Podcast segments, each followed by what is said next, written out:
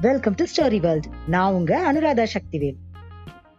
கல்யாணம் முடிஞ்ச கையோட அவமானப்படுத்தின அப்பா கிட்ட கோவமா தன்னோட பசங்க வந்து அவரோட பேத்திங்களை கல்யாணம் பண்ணுவாங்கன்னு சொல்லி சத்தியம் பண்ணிட்டு வளநாட்டு எல்லையில குடிசைய போட்டு வாழ்க்கைய ஆரம்பிச்சாங்க தாமரையும் குண்டுடையானும். அதுக்கப்புறம் பங்காளிங்க கிட்ட தன்னோட பங்கு கேட்டு போன குண்டுடையான் இன்னும் திரும்பி வரலையேன்னு அவனை தேடிக்கிட்டு தாமரையும் சோழன் தோட்டியும் கிளம்புனாங்க. தேடி போனவங்க அவனை பார்த்த உடனே பதறி போயிட்டாங்க. கருவேல மரத்துல தலகீழ கட்டி தொங்க விட்டு ரத்தம் சொட்ட சொட்ட அடிச்சிருந்தாங்க பாவிங்க. அத பார்த்த தாமரை கோவத்தோட உச்சிக்கே போயிட்டா. பயங்கர ஆவேசமா.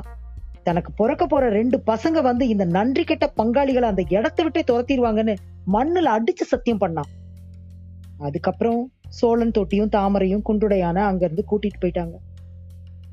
அப்புறம் சோழ மன்னன் கிட்ட உதவி கேட்டு தாமரையும் குண்டுடையானும் போனாங்க. சோழ மன்னனும் திருக்காம்பலியூர்ல முள்ளு நிறைஞ்ச காட்டை அவங்களுக்கு விவசாயம் பண்றதுக்கு கொடுத்தாரு. சோழன் தொட்டி தாமரை குன்றுடையான் மூணு பேரும் சேர்ந்து அந்த காட்டை சீர்படுத்தி நல்லா விவசாயம் செஞ்சாங்க. அவங்களோட முன்னேற்றத்தை பார்த்து பங்காளிங்க எல்லாருக்கும் பொறாம இவங்கள வளர விட்டோம்னா நமக்கு பெரிய பிரச்சனை ஆயிடும் அப்படின்னு நிறைய தொல்லை கொடுத்தாங்க. ஆனா அவங்க மூணு பேரும் அதெல்லாம் கண்டுக்கவே இல்லை. அவங்களோட கடுமையான உழைப்பால நல்லா வெள்ளாம பண்ணாங்க. நல்ல விவசாயம் பண்ணி நல்ல யானை கட்டி போரடிக்கிற நிலைமைக்கு வந்தாங்க. சோழ மன்னனுக்கு காணியாச்சி வரியும் தவறாம கொடுத்தாங்க. அவங்க நிலத்துக்கு பக்கத்துல குன்றுகள் நிறைஞ்ச இடமெல்லாம் இருந்தது. அது எல்லாத்தையும் வாங்கி அதையும் சீர்படுத்தி நல்லா விவசாயம் பண்ணாங்க. ஆனா அவங்களுக்கு ஒரு பெரிய கவலை இருந்ததுங்க. அவங்களுக்கு மட்டும் இல்ல. அவங்க கிட்ட வேலை செய்யறவங்களுக்கு அவங்க வளர்த்துற ஆடு மாடு நாய் கோழி குதிரை யாருக்குமே வாரிசு இல்லைங்க. அந்த கவலை அவங்களுக்கு ரொம்பவே அதிகமா இருந்தது. அந்த நேரத்துல பங்காளிங்க எல்லாரும் சேர்ந்து ஒரு ஜோசியக்காரனை தயார் பண்ணாங்க. அவனை குண்டுடையாங்கிட்ட அனுப்பி செல்லாண்டி அம்மனுக்கு தேர் செஞ்சு தேர் ஓட்டுனா பிள்ளை பேரு கிடைக்கும் அப்படின்னு சொல்ல வச்சாங்க. அதை கேட்டுட்டு குண்டுடையானும் தேரை செய்யறதுக்கு ஏற்பாடு செஞ்சான். அந்த தேரை செஞ்ச ஆசாரி கிட்ட பணத்தை கொடுத்து தேர் பாதியிலேயே நிக்கிற மாதிரி ஏற்பாடு பண்ணிட்டாங்க இந்த பங்காளிங்க எல்லாம் அப்புறம் திருவிழாவும் வந்தது. குன்றுடையானும் தாமரையும் மக்களோட மக்களா சேர்ந்து தேரை இழுத்தாங்க. அந்த ஆசாரி தான் தேர் பாதியில நிக்கிற மாதிரி செஞ்சு வச்சிருக்கானே. அப்புறம் எப்படி தேர் முழுசா போய் சேரும்? அது பாதியிலேயே நின்னுடுச்சு. அப்புறம் அங்கேயும் பங்காளிங்க ஆளுங்களை ஏற்பாடு பண்ணி வச்சு சாமி குத்தம் ஆயிடுச்சு. இதை சரி செய்யலன்னா பெரிய பிரச்சனையாகும். இதை சரி செய்யறதுக்கு நரபலி கொடுத்தாகணும் அப்படின்னு சொல்ல வச்சாங்க. இதை கேட்டுட்டு தாமரையும் குன்றுடையானும் நம்மளால மக்களுக்கு எந்த பிரச்சனையும் வந்துடக்கூடாது அப்படின்னு ரெண்டு பேரும் ஆளுக்கு ஒரு சக்கரத்துக்கு அடியில தலைய வச்சு படுத்துட்டாங்க.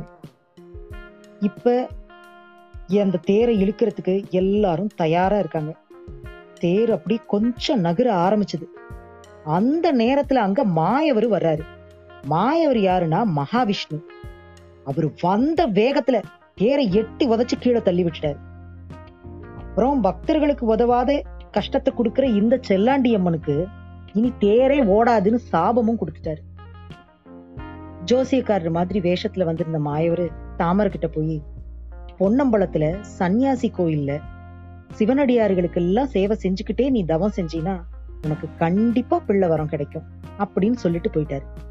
தாமரையும் குண்டுடையானும் பொன்னம்பலத்துல இருக்க சிவனடியாருங்க எல்லாருக்கும் சேவை செஞ்சுக்கிட்டே தவமும் செஞ்சாங்க.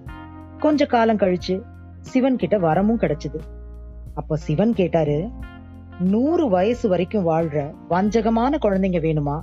இல்ல பதினாறு வயசு வரைக்கும் மட்டுமே வாழ்ற நல்ல குழந்தைங்க வேணுமான்னு கேட்டாரு. அதுக்கு குன்றுடையான் எனக்கு வஞ்சகமான பிள்ளைங்க எல்லாம் வேண்டாம். பதினாறு வயசு வரைக்கும் வாழ்ந்தா கூட போதும். ஆனா நல்ல பிள்ளைங்களா தான் இருக்கணும். எனக்கு நல்ல பிள்ளைங்க தான் வேணும் அப்படின்னு கேட்டான். சிவபெருமானும் அவங்களுக்கு ரெண்டு ஆண் குழந்தைங்களும் ஒரு பெண் குழந்தையும் பிறக்கிறதுக்கு வரம் கொடுத்தாரு.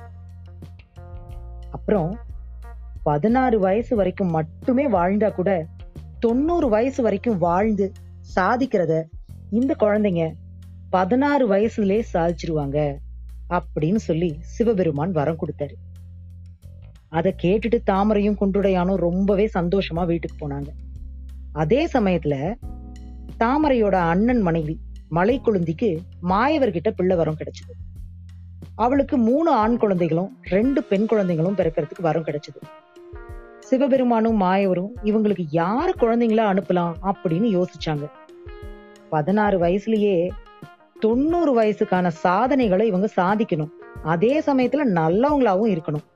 அதனால தாமரைக்கு தர்மரையும் அர்ஜுனரையும் மகன்களாகவும் திரௌபதிய மகளாவும் தரத்துக்கு முடிவு செஞ்சாங்க.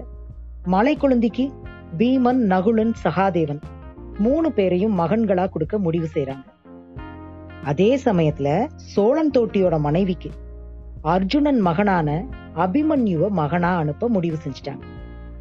இப்ப தாமரை மலைக்குழுந்தி அப்புறம் சோழன் தோட்டியோட மனைவி. இவங்க மூணு பேரும் கர்ப்பமாகறாங்க.